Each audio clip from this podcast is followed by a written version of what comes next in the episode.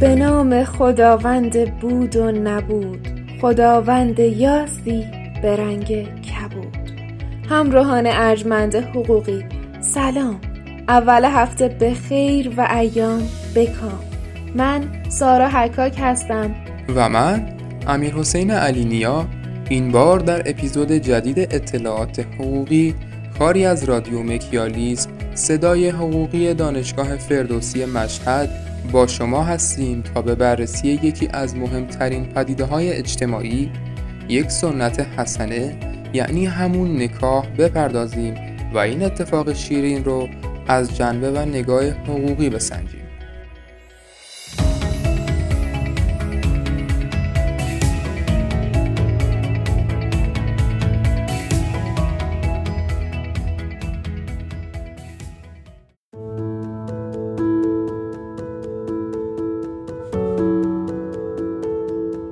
همونطور که میدونید، ازدواج یک پدیده اجتماعی حقوقیه و آثار زیادی رو به دنبال داره. در یک تعریف کلی، عقد نکاح عبارت است از توافق زن و مرد جهت ایجاد یک زندگی مشترک و عقد نکاح مطابق ماده هزار و شصت و دو قانون مدنی یک عقد رضاییه و به صرف ایجاب و قبول واقع میشه. شاید براتون سوال پیش بیاد، پس مراجعات ما به دفاتر اسناد رسمی و خوندن خطبه توسط یک فرد روحانی به چه منظوریه و آیا صرف ایجاب و قبول دختر و پسر کافی نیست؟ در پاسخ باید بگیم اینکه عقد رو یک فرد روحانی بخونه از باب وکالت اونه، وگرنه حتی خود دختر و پسر هم میتونن ایجاب و قبول رو بگن و عقد صحیح واقع میشه.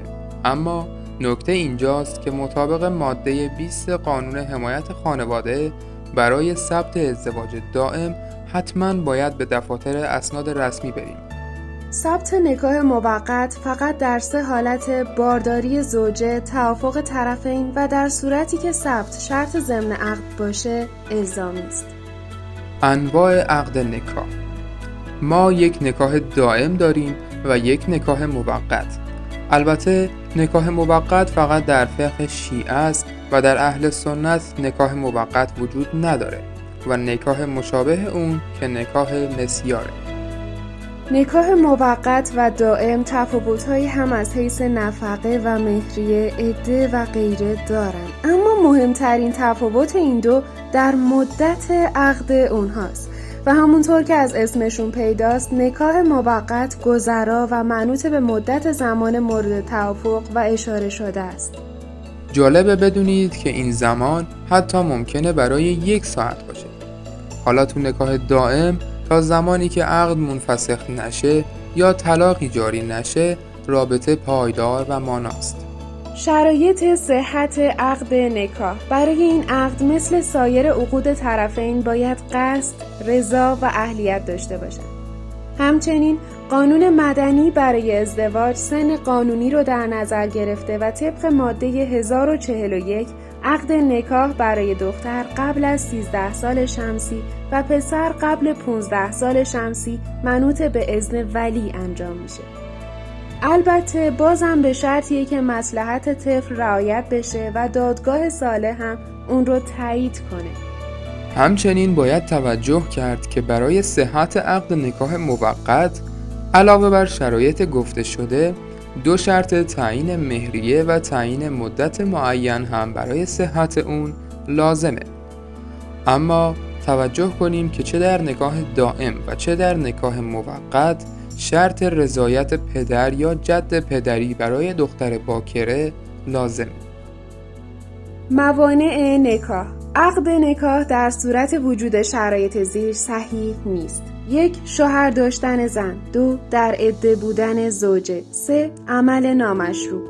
اگر مردی با مرد دیگر لواط کند، منع نکاح فاعل با خواهر و مادر و دختر مفعول حاصل میشه و زنا هم با زن شوهردار و یا زنی که در عده هستش باعث حرمت ابدی نکاح میشه. چهار، استیفای عدد. استیفای عدد از لحاظ لغوی یعنی گرفتن به نحو کامل، به این معنا که یک مرد با بیش از چهار زن نمیتونه ازدواج کنه. پنج، احرام.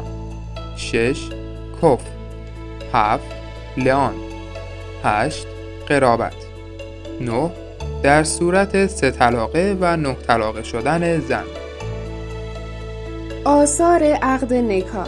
نکاح با اینکه یک عقد غیر مالیه، اما آثار مالی و آثار غیر مالی هم داره.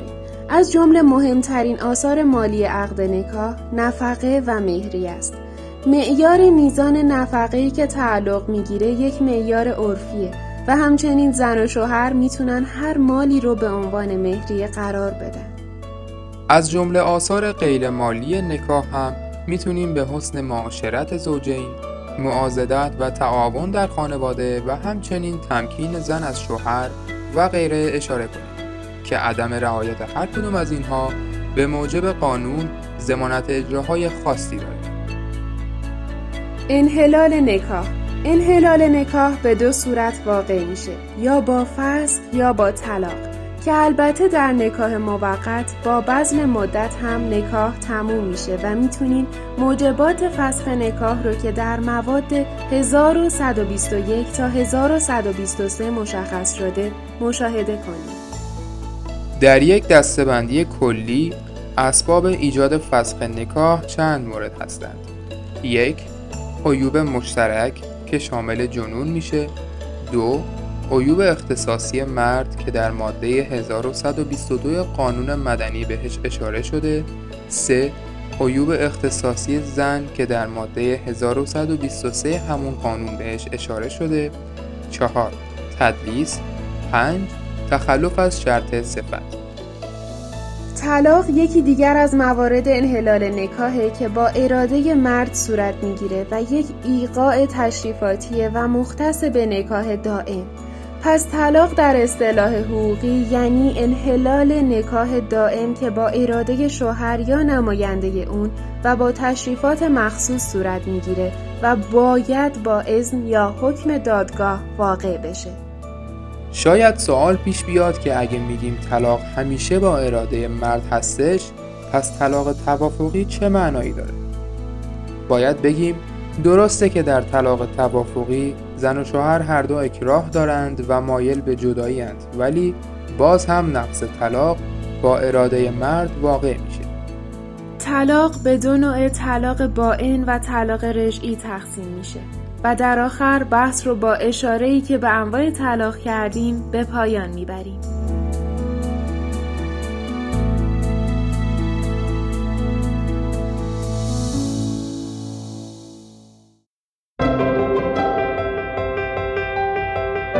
خب دوستان، به پایان هفتمین قسمت از سری پادکست های اطلاعات حقوقی رسیدیم.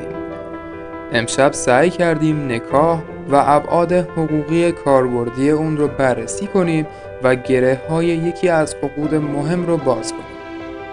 مثل همیشه از اینکه با ما همراه بودین و ما رو حقوقی شنیدین ممنونیم. یادتون نره با ما در اینستاگرام، کست باکس و اسپاتیفای که در کپشن ذکر شده همراه باشید و ما رو دنبال کنید. شما رو به خدای امید میسپاریم. هفته خوبی داشته باشیم. تا درودی دیگر، بدرود.